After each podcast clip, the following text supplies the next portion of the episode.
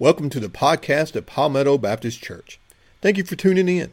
We pray that the following message will help you connect, grow, and serve in your relationship with God and others.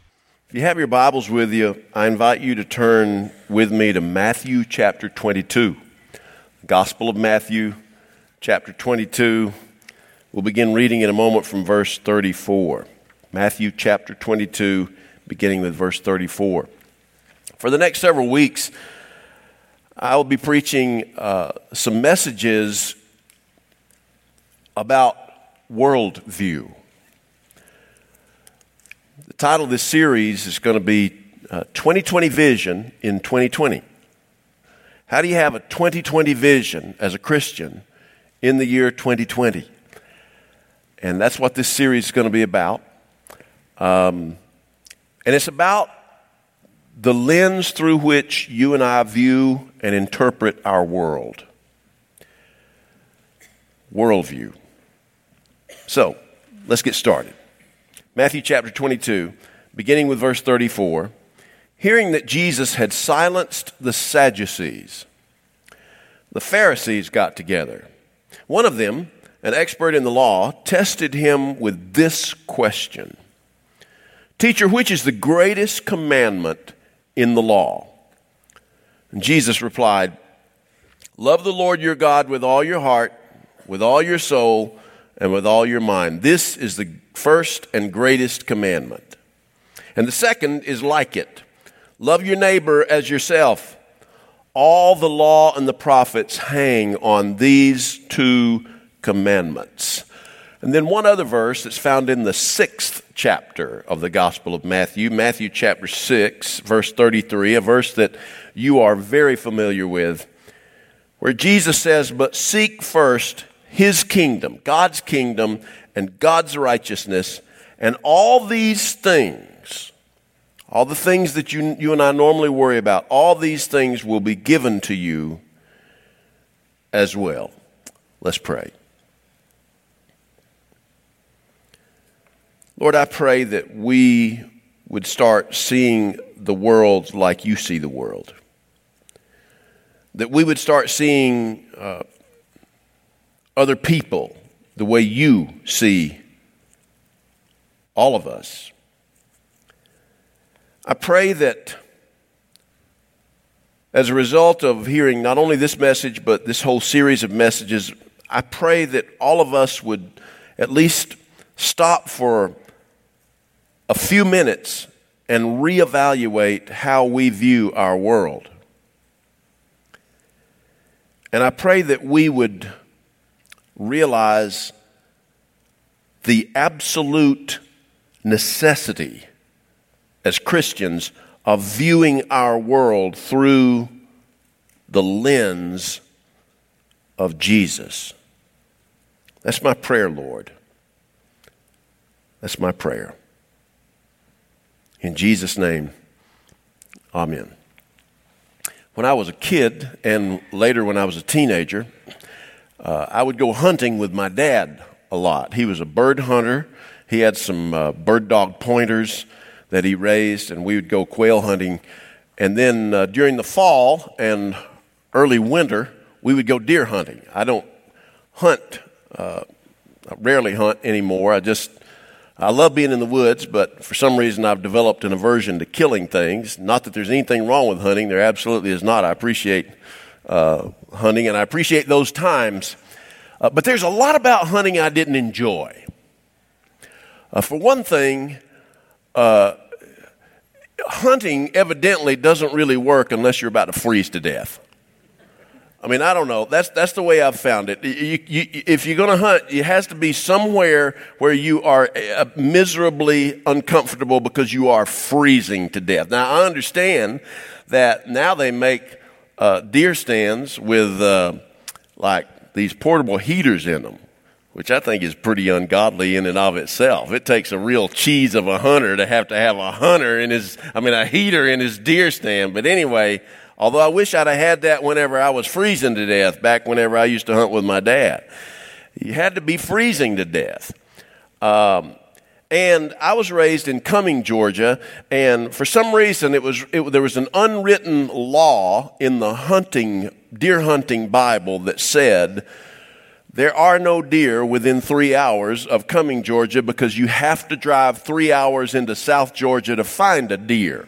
Now, it wasn't true, but that was in our deer hunter's Bible. I know it was because uh, my dad and I were in a hunting club, and we would always have to go down three hours south into South Georgia.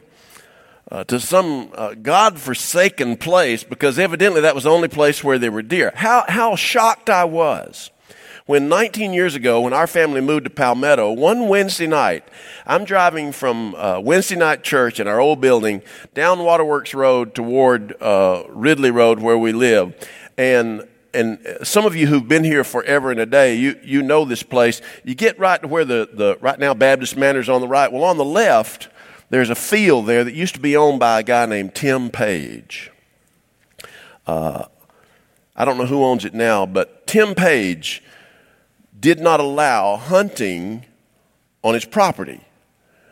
Uh, he just didn't allow it, and uh, so he'd turn somebody in if he found them hunting on his property. And but he baited the field not so that he could hunt, but just so the deer could have a place to, I guess, socialize. It was like dinner on the ground for deer, Baptist deer you know. And I remember one Wednesday night, I'm coming home from church, and it's still light enough that uh, I could I could see, you know, both sides of the road. And and right there at where Baptist Manor is now on the right on Waterworks Road, I stopped and I looked to the left and I counted the number of deer in that field. And I lost count at 50. And You'd think I'd be overjoyed at, at seeing that number, that large number of deer in that field, but I suddenly had a rush of anger over me at my dad because he told me you had to go three hours into South Georgia to find the nearest deer, and here the largest number of deer in any one place I'd ever seen was in Fulton County. Fulton County. So we'd get up and we'd go three hours. I didn't like that. And then once we got into the deer camp, you'd, you'd get the camp all set up and you'd have a place for the fire and all that kind of stuff. But I learned that if you're going to truly be a good deer hunter, you have to get up before God does. Because they would get us up at 3:30 and we would eat breakfast. They would build a fire. We'd eat breakfast. It would be really good breakfast. It would be bacon and eggs and all that kind of stuff. And, and it would be super cold and it was dark. And we'd get on all of our layers of clothing. And I was freezing to death, so I wore about 50 layers of clothing. And dad would take us out to our deer stand. We'd climb up in that deer stand and just sit there and freeze for two hours before the sun would come up. And I talked with God about it one day after he had gotten up over there, and he said that I shouldn't have to get up before dark to go deer hunting, just so you know. And then the sun would start coming up. I didn't like to, having to be out there way before sun up. And I didn't like having to be out there three hours away from home. And I didn't like having to be out there where I was freezing to death. And then the sun would start to come up, and I would start to rejoice because the sun was coming up. And I'm thinking, well, if the sun comes up, the, the, the heat of the sun is going to warm things up, right? No. I, I don't know how many of you realize this. You know this. Some of you know this. But when the sun first starts coming up, it gets colder before it gets warmer. Now, that's right. That's a joke that God has played on deer hunters. They think it's going to get warmer, it gets colder. And, and, and, it would take a good while after the sun would start coming up before I could get where I could see anything. It's really a dangerous time because that's when hunters really start, if they see a deer, because, because everybody believes that you have to be out there three hours before the deer show up. And then the deer shows up right about dawn, or if it's late in the evening, about dusk, and you can barely see. But every hunter thinks that he or she has eyesight good enough to see even in the, in the dawn or the dusk, and so they'll go to shooting a deer.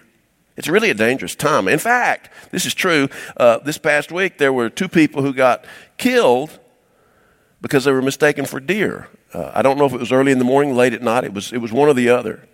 Uh, so I began telling my dad about it, about how I'd like to be able to see better. And so the, uh, uh, over one of our times back home, he bought me some glasses, some eyeglasses. They had these big lenses, huge lenses, and they had uh, brass colored or gold colored uh, metal frames. And, and uh, except for the fact that the frames were thin instead of thick, I mean, Elvis could have worn these glasses. And dad said, I want you to take these glasses. He said, they'll help you when you go out into the deer stand. And so I, I, I put them on, and they had yellow lenses. Now picture that. Picture me with glasses and yellow lenses on that look like Elvis, right? You just can't picture it, I know it. But I put those things on, and as the sun came up, I looked at the woods through those glasses, and it was amazing how much more clearly I could see. It was almost like by looking through those glasses, the sun was totally up. I could see a lot better, even, even late in the evening. It was amazing how uh, a simple change of, of lens affected what I saw. And that leads me to the lens that we all wear. You see, I'm looking around here, and some of you are wearing glasses like me, eyeglasses, but, but hear this. I see eyeglasses everywhere. And it's called the lens through which we see the world. It's something that we call world view. And the first thing I want you to get about worldview, and this is a, this is a, a I, I don't want you to check out on this because this is a, a very important uh, subject to talk about. A worldview is the lens through which you and I see our world. Not only is it the lens through which we see our world, but it, also, it is also the lens through which we interpret what we see. And because it is the lens through which we see and interpret our world, it is also a lens that impacts how we respond to our world. So, as you can see, a worldview is absolutely important. Stephen Covey, I know you've heard his name. Stephen Covey wrote uh, The Seven Habits of Highly Effective People, Principle Centered Leadership, and so forth. He said this He says, We see the world not as it is, but as we are, or as we are conditioned to see it. He goes on to say this. He says, We must look at the lens through which we see the world and see that the lens itself shapes how we interpret the world. Now, what that means here is that you and I see the world through our own set of filters and lenses and our own set of biases. And what we see and how we see it uh, determines or has a, a huge impact on, on not only what we see, but how we comprehend what we see. But I want you to hear this. What we think we see may not be exactly the truth. And how we interpret what we see may not be truly an accurate interpretation. Now, sometimes it will be. Sometimes the way we view the world is very accurate, but a lot of times it won't be. In fact, more often than not, our perceptions are almost always, to some extent, skewed. And that is even made worse by the fact that we all have a sinful nature that helps skew reality in our world. A worldview is a lens through which we see the world. The second thing I want you to see about worldview is this. Everybody has a worldview, whether we realize it or not. There's simply no escaping the fact that we all have biases and filters through which we interpret the world around us. And through these personal biases, through these personal filters, we see the world in a way that makes sense to us. Now, the fact that it makes sense to us may or may not mean that we have interpreted it correctly or that we see it accurately. Now, you probably are already convinced, most everybody here, that everyone has a worldview, and you may be thinking, Jimmy, why did you even put that up there? Why do we need that point up there? right? And I'll tell you why, because in all my years of being a pastor, I have, I, there's never been a congregation to which, to whom I preached, but what there wasn't, there wasn't at least one person, usually several people, who no matter what I said, they were sitting there thinking, well, that don't apply to me. That's not me. I don't have a worldview. And so I, and there's always people like that. Now, and there are people like that here in this congregation. Now, I don't know who you are. I can't pick you out, but I know you're there because you're, that family has multiplied through every Baptist church in the United States of America. They're in every church. And so I know there's somebody who's going to say, well, I don't think I have a, a worldview at all. But think about this. The very fact that, that, that someone's immediate response to this statement would be, well, I don't have a worldview. That doesn't apply to me. That very fact indicates that they have a worldview that is tainted by cynicism. Everybody has a worldview, has a lens through which you and we, we look at our world. Now, the third thing I want you to see about a worldview is that our worldviews, which we all have, have been formed and are currently being formed as a result of the influences on our lives throughout our lives. I mean, from the moment you're born until right now, there have been a, a, a, whole conglomeration of influences that have impacted, shaped, framed, and solidified the worldview through which you see your world. And I want to mention some of those factors the, the way that we were raised, the way your mom and dad raised you, shaped your worldview. Um, I told the folks in the first service, I grew up in country Baptist churches in North Georgia. Um, they did not believe in uh, paid staff. They did not believe in any, any other translation of the Bible except for the King James Version. I had a young young fellow who had professed to call to ministry in my church one time, and and he had he had been offered the opportunity to preach at one of our local churches up there, and he got up and he, he opened up his Bible. It was the first time he had preached. He was scared to death, and he started reading his text from the New International Version. And the pastor, who was seated behind him in the pulpit, got up he had his Bible here and he says, Hold on just a minute, son.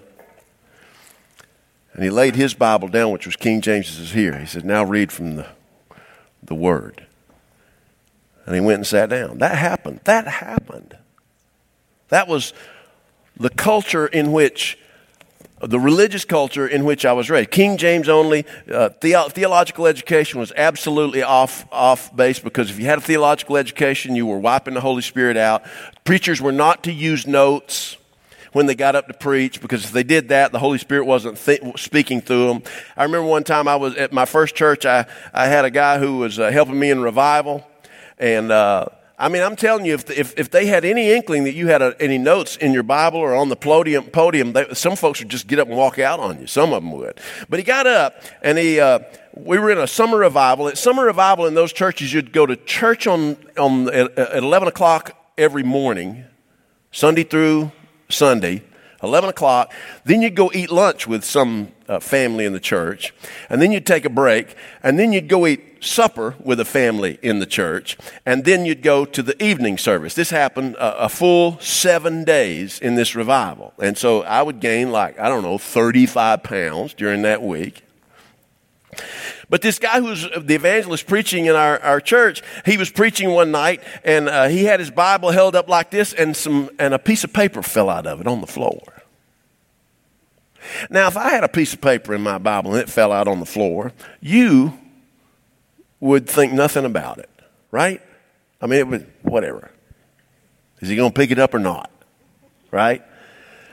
But in that church, there was a fear that went over the whole crowd because they feared that those were his sermon notes.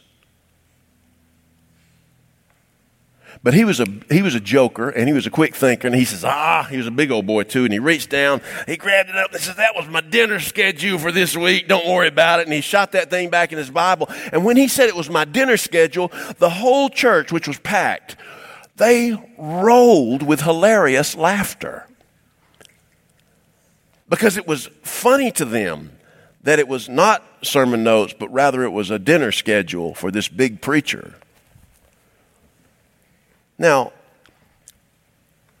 those things in my own background, some of those things I've tried to lay aside. Some of those things still impact me to some extent. What I'm trying to say is our worldview is influenced by things such as the way we were raised, such as the culture in which we grew up. If you grew up in the southeastern United States, and if you have not spent a whole lot of time outside the southeastern United States, your worldview is impacted geographically. Now, that's not necessarily a bad thing or a good thing. It's just a neutral statement. But the fact is, the culture of the southeastern United States is different from any part of this country, let alone the rest of the world. And it is a worldview that, uh, it is an, a factor that impacts the worldview that we uh, see things through. The relationships that we had with our parents. Many of us do so many things just like our parents did. Even the things that we swore, I'm never going to do what my mom and dad did, and yet we'll turn right around and we will do exactly what they did. Or you have somebody, and I'm speaking again to the person who's immediately going to say, Well, that's not me. That doesn't apply to me. Well, you may be in a case where you, you despise what, something that your mom and dad did so much that you have determined that throughout your life you're not going to do it like they did. But even in that instance, you're impacted by the way your mom and dad raised you.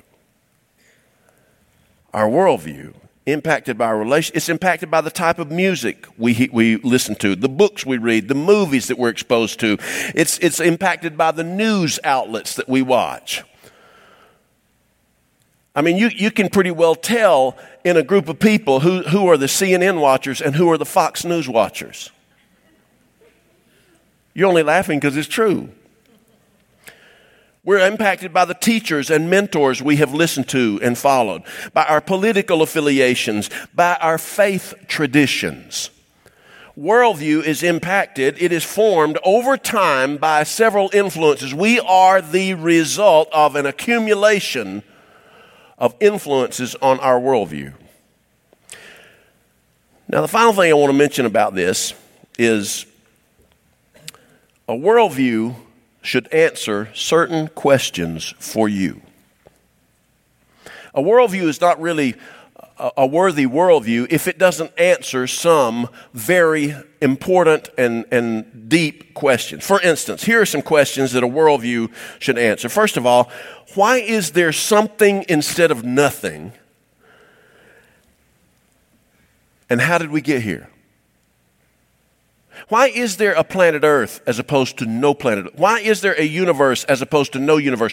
Why are you here? Why is there a you instead of a no you? A worldview, if it's worthy enough to be called a worldview, should begin to answer that question. A second question that it needs to answer is what, what went wrong in our world? Is there any explanation as to why there's something wrong with our world?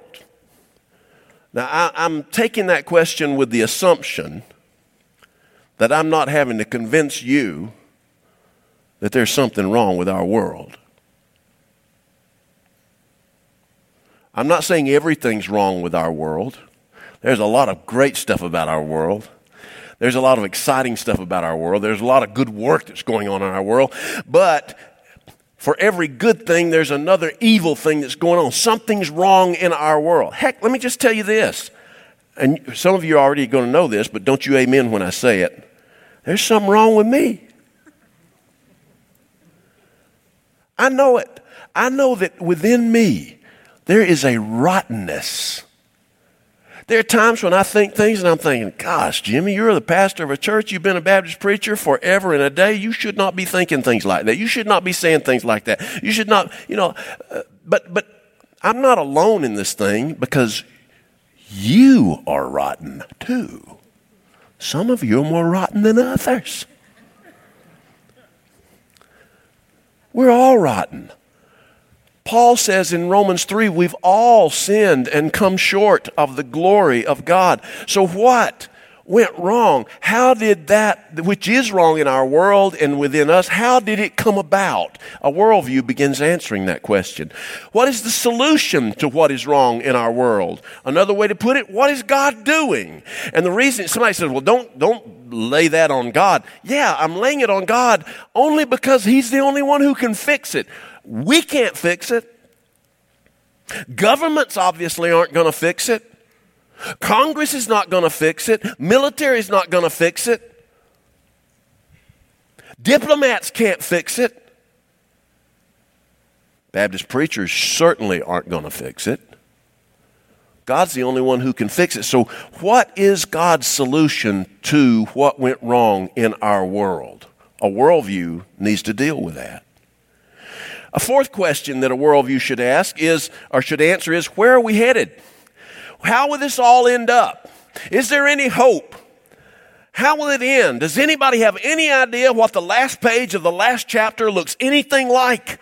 And does it have anything good to say? Is there any light at the end of the tunnel? And then the fifth question that really comes down to how we apply our worldview and how we apply what we're doing now is this What should we do? And then there's a piggyback question to that how should we do it?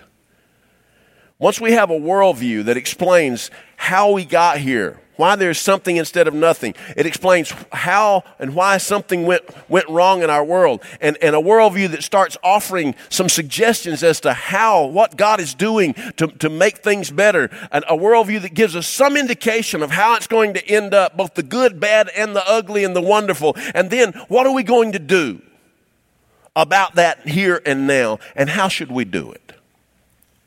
All right? So, everybody has a worldview. It is the lens through which you view your world. Your worldview is the accumulation of experiences, influences throughout all of your life. It is still in the process of being formed.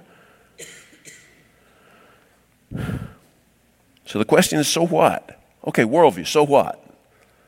So what? Here's the so what your worldview matters. The way you and I view our world matters. John Moore is a writer. You may have heard of him. He said this one time. He says, Your opinion is your opinion. Your perception is your perception. Do not confuse them with facts or truth. For he goes on and he says this He says, For wars have been fought and millions have been killed because of the inability of men to understand the idea that everybody has a different viewpoint. Let me put that a different way. Millions and millions of people have been killed over disagreements regarding different worldviews held by different people. Listen, if a simple thing as a worldview can result in the deaths of millions of people, then don't you think your worldview is important? Then don't you think the way you view your world, the lens that you wear to watch what's going on in your world, don't you think it's important? So, what lens should we use? I'm going to be saying this in every message because this right here gets to the crux of the matter. What lens should we use? The Apostle Paul said in Colossians 3 that whatever you do, in word or deed, do everything in the name of the Lord Jesus, giving thanks to God the Father through him. What Paul is saying there is that the lens through which you and I, as Christians, see the world and comprehend the world must be Jesus Christ. Jesus Christ must be the primary and sometimes the solitary filter through which we digest and divulge every decision we make, every word we speak, every action we take. every attitude we embrace. He should be the lens through which we view our world and interpret what we should do in our world. Jesus Christ should be a more important lens than your family, your parents, your schooling, your teachers, your books, your music, your movies, your political affiliation, whatever you want to put in that blank line. That's why Jesus said, Seek first his kingdom, His righteousness. All these other things will be taken care of. But first, the primary lens through which you view your world must be Jesus Christ. That means that before we make any decision, we need to say, what would Jesus have done? What has Jesus done or said about this particular issue? And if Jesus said anything about it or did anything about it, that's still what Jesus would do about it.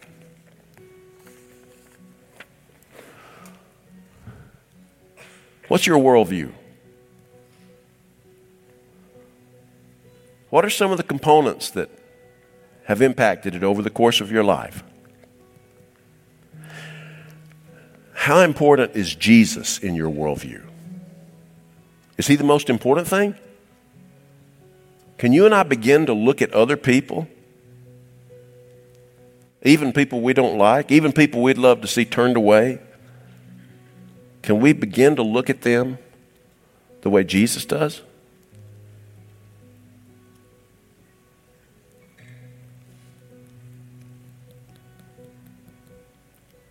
Let's pray. Lord, I love the way you see us. You see us purely, perfectly. You see all of our rottenness.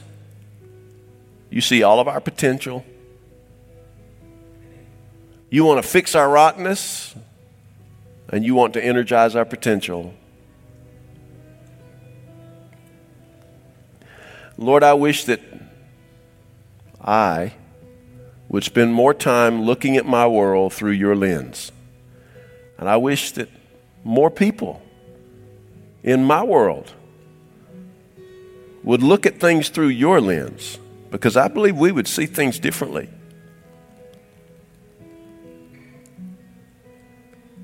Lord, just help us to begin thinking about this. The glasses we wear to see our world. In Jesus' name, amen.